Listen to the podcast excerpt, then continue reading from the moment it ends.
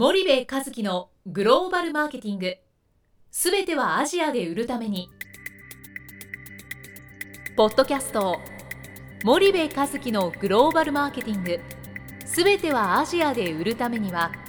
過去10年間で1000社以上の海外展開の支援を行った森部和樹がグローバルマーケティングを分かりやすく解説します。グローバルマーケティングとは世界のニーズに応えて利益を上げること。アジアで売るためにはものづくりプラスグローバルマーケティングを武器とした戦略を持たなければなりません。日本には素晴らしい企業が多く存在します。その企業とともにアジア市場を目指したい。再びジャパンアズナンバーワンと呼ばれる時代を作りたい森部一樹はそんな思いを持ちながらこの番組を皆様にお届けいたしますこんにちは、ナビゲーターの東忠夫です。こんにちは、森部和樹です。じゃあ、森部さん、あの、引き続き、あの、ロハンさんをお迎えしてるんですけど、今回最終回となりますが、はい。どのような話をしていきましょうか？はい、えーっと、インフォキュービックジャパンの、えー代表取締役、山岸ロマンさんをお迎えして、えーっと、最終回なんですけども、3回にわたり、えーっと、グローバル SEO 並びに、えー SEM の話をお聞かせいただいたんですけど、なんかロハンさんのお話聞いてて、こんな風に思うんですけどもね、ロハンさんのお仕事って、いわゆる日本企業のおグローバル展開のオンライン支援じゃないですか。はい、で我々スパイダーのお仕事っていうのはオフライン支援なんですよね。で何度か番組でもお話しした通りお客様の海外のその販路開拓を進めていくとある一定のそのレベルにお客さんが到達した時に必ずオンラインが必要になったりするんですよね、それは Facebook もそうだし SEO もそうだしグローバルサイトの充実もそうだし、まあ、いろんなものが必要になってくるのででなくてはならない。はいオフラインだけで進められるかというと絶対そんなことはなくてそのオンラインの部分も持たないといけない。で一方でオンラインだけでグローバルビジネスなんとかなりますよって言ってるう企業が、まあ、あるのかないのか分かんないですけど、うん。それは僕は全くならないだろうなと思っていて、結局商品をサステイナブルにこう売っていくっていうのってその継続させるためにはそのオンラインで問い合わせを得るっていうのはそれはそのフックしてるっていう話、その問い合わせを得てるっていう話でそれはチャンネルではなくていわゆる問い合わせなのでその問い合わせがチャンネルとは限らない。もしくは適切なチャンネルとも限らない。そう考えるとオンラインだけじゃなかなか難しいだろうなと。ただ商談一発商談の機会は得られる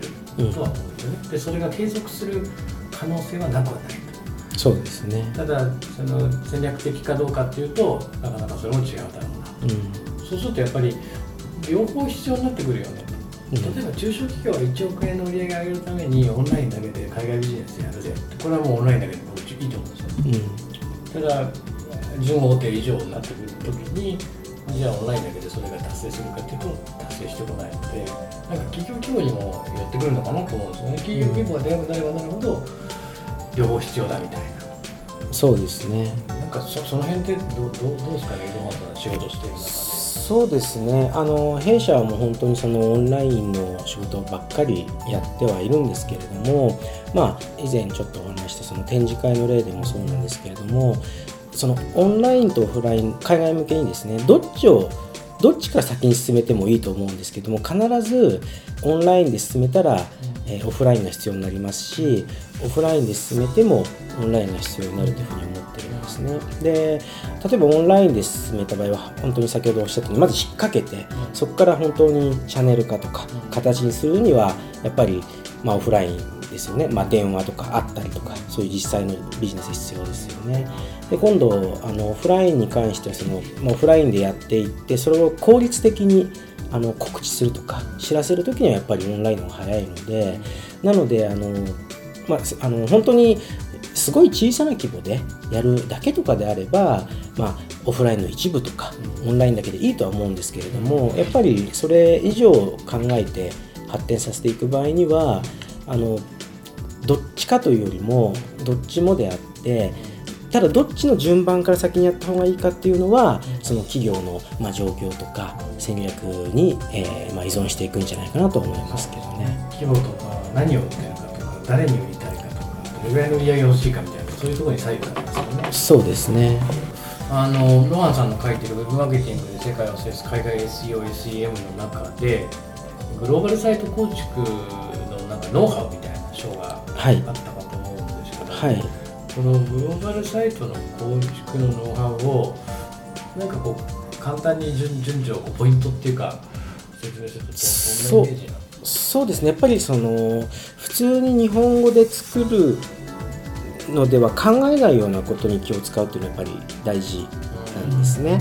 で、はい、例えばあの日本でやってると、まあ、そこまでサーバーのスピードとか気にしなくても円滑にいけますよね。でも海外だと全くそうではないですしあとその海外向けサイトになるとその見方にとってはその、まあ、日本語英語中国語ってなるとそれだけでも3サイト分を管理するようなことにも取れるわけですよね。そうした時に、まあえー今 CMS っていう、まあ、システムであの管理システムがあるんですけどもそういうのを使っていかないと非常に後の保守があのなんていうんですかね煩雑になってしまったりとかっていうのもありますしあとはあの例えば文章を作る時とかでも日本語と英語で同じ文章を書いても長さが違うんですよね。その辺もあんまり考えてないと例えば見出しを日本語で長く書いてしまうと英語にしたら2行になっちゃうとかそういうのもやっぱり出てくるわけですよね。でそういうのはその一言語を作る時にはそこさえ成功しちゃえばいいので考える必要ないんですけれどもあの海外サイトを作る場合には、まあ、今お話ししたようなこととか、まあ、やっぱりそのある程度じゃあベトナム向けにってやるんだったらそのベトナムでそのスピードテストってインターネットを使えばあのいろんなことできるので、そういうテストをちょっとかけてそういうの無料で海外のサイトでいくらでもありますのでそういうので実際走らせてみてあこれはちょっと遅いからサーバーちょっと見直そうとかっていうようなこととかっていうのが必要になってきますね。はいちょっと海外は海外なりにいろんな事情があるので日本のベースでそのままやるんではなくてそうです考えね。方をローカライズしてはい。やっていかないと思わぬ落とし穴に落ちちゃいますよってそういうことですそうですね。やっぱり海外展開の場合は特にそもそも日本が特殊って考えてやった方がいいと思いますね。やっぱりあのやっぱ世界の中でもその言語のとか文化とかってやっぱ日本って結構と、まあ、特殊じゃないですけど違うと思うんですよね。でそそこを中心にというよりはあのやっぱりそのもうちょっと広く視点を持ってでやっぱりまあ一番いいのはその自分と同業になる海外のそのウェブサイトをやっぱ多く見ることって大事だと思いますね。やっぱり極そのと隣の日本の企業の英語サイト見てもあんまり勉強にならないと思うんですね。それよりは海外とか欧米とかで同業他社がどんなコンテンツを入れてるかとかっていうのを見た方がよっぽどプラスになると思います。全くオフライ一緒ですね我々ベンチマーク調査っていうのをやるんですけど、えあの海外の市場に出るときにその国にすでに進出している欧米なりローカルの企業がどうやってチャンネルを作ってるかとか、ーうんえーどうやって事業運営してるかとかどうやってプロモーション打ってるかみたいなことを徹底的に調べるんですね、うん。でそのベンチマークをして可視化した実態をベースにお客さんの戦略を作っていくんですよ。うん。で今既存のそのいわゆるナンバーワンその市場でのナンバーワンがどういうことをやってるかっていうことを理解しないとそれを凌駕する戦略なんて出てこないじゃないですか。そうですね。で同業の日系企業で同じようなステージにいるところのまああのよくありがちなその箱だけ進出とかパートナー頼り進出みたいなのを見たって参考にならないんで、はい先進的な企業の事例を見てあのやるってことがあるんでまさにそれと同じですよね。そそうですねあの例えばそのリスティング広告である海外って結構そのいろんなやっぱりそのウェブ上のツールっていうのがありましてあのキーワードとか URL 入れるとその会社が大体 Google で月何百万ぐらい使っていてどんなキーワードで、えーどんな広告文とかを全部リストで出したりとかそういうの分析していった方が早いですよね自分で考えるより。うん、早いですね時間短縮だしよりあの具体的な戦略そうですねあのやっぱり理論的に競合がこうだからって説明もできますし、例えば競合がその料金をその前面に出す広告を作っているのであればあえてそこで戦わずに品質を見せていこうとかっていうような工夫ができると思いますからね。なんかロハンさん的にき企業のね日本企業のそのグローバル展開において例えば大企業と中小企業ってこう分けた時に、はいその大企業だったらこうするべきだ。中小企業だったらこうするべきだみたいななんかお考えはお持ちですかなんか大企業がなんでやっぱここをやんないといけないよねとか。そうですね。あの、まあ、大企業中小企業って、まあ、分けるとあれなんですけどもやっぱり特にそのウェブで海外展開をする際にあのブランドをあまり軽視しない方がいいなっていうふうにあの思います。でこれ逆に考えてみるとよくわかるんですけども日本人が海外のものを買いますよね。ほとんどブランドで買ってるんですね。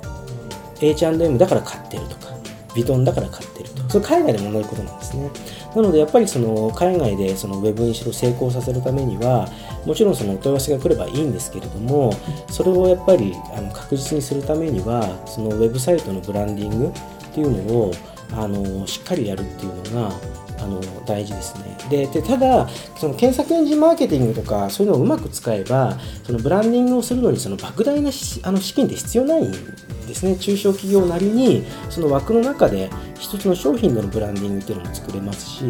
でそういうところはあのやっぱ中小企業と大手で結構違います。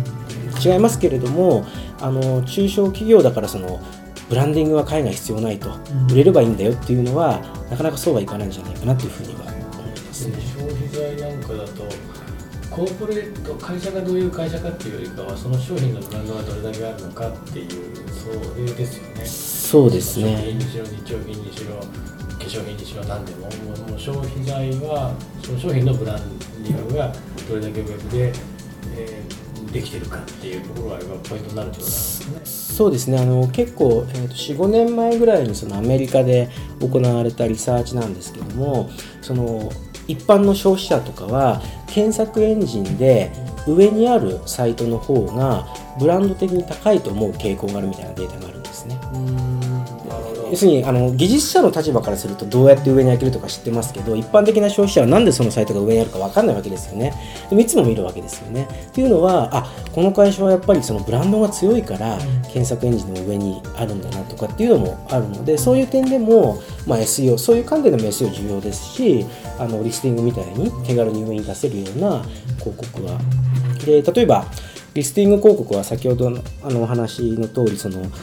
クリックされなければお金かからないですよね。といえば例えば会社名を出しておいてクリックされなくても会社名だけ見てもらえればただで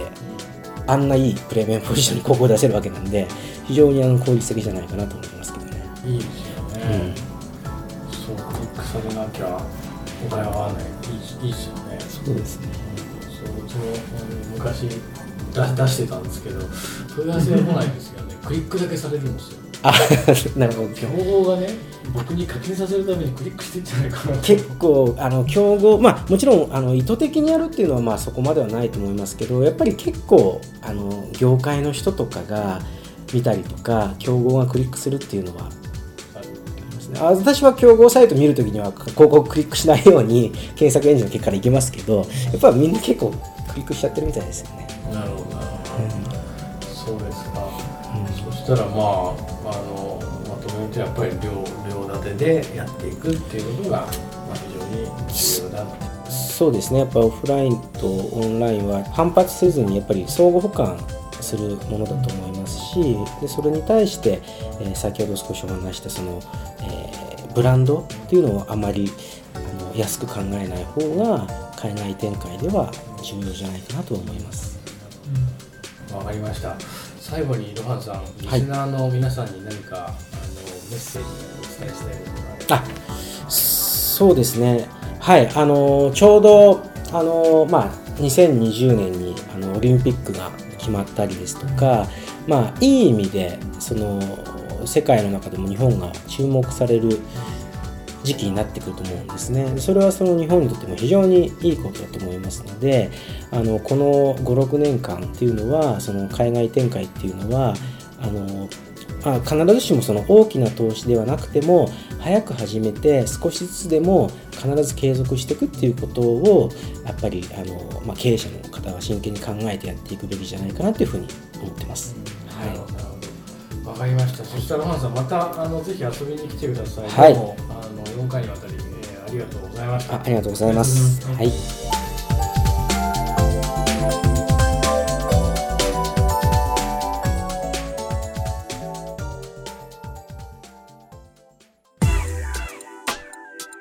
本日のポッドキャストはいかがでしたか？番組では森部一樹への質問をお待ちしておりますご質問は podcast アットマーク spydergrp.com ポッドキャストアットマークスパイダー grp .com までお申し込みください。たくさんのご質問をお待ちしております。それではまた次回お目にかかりましょう。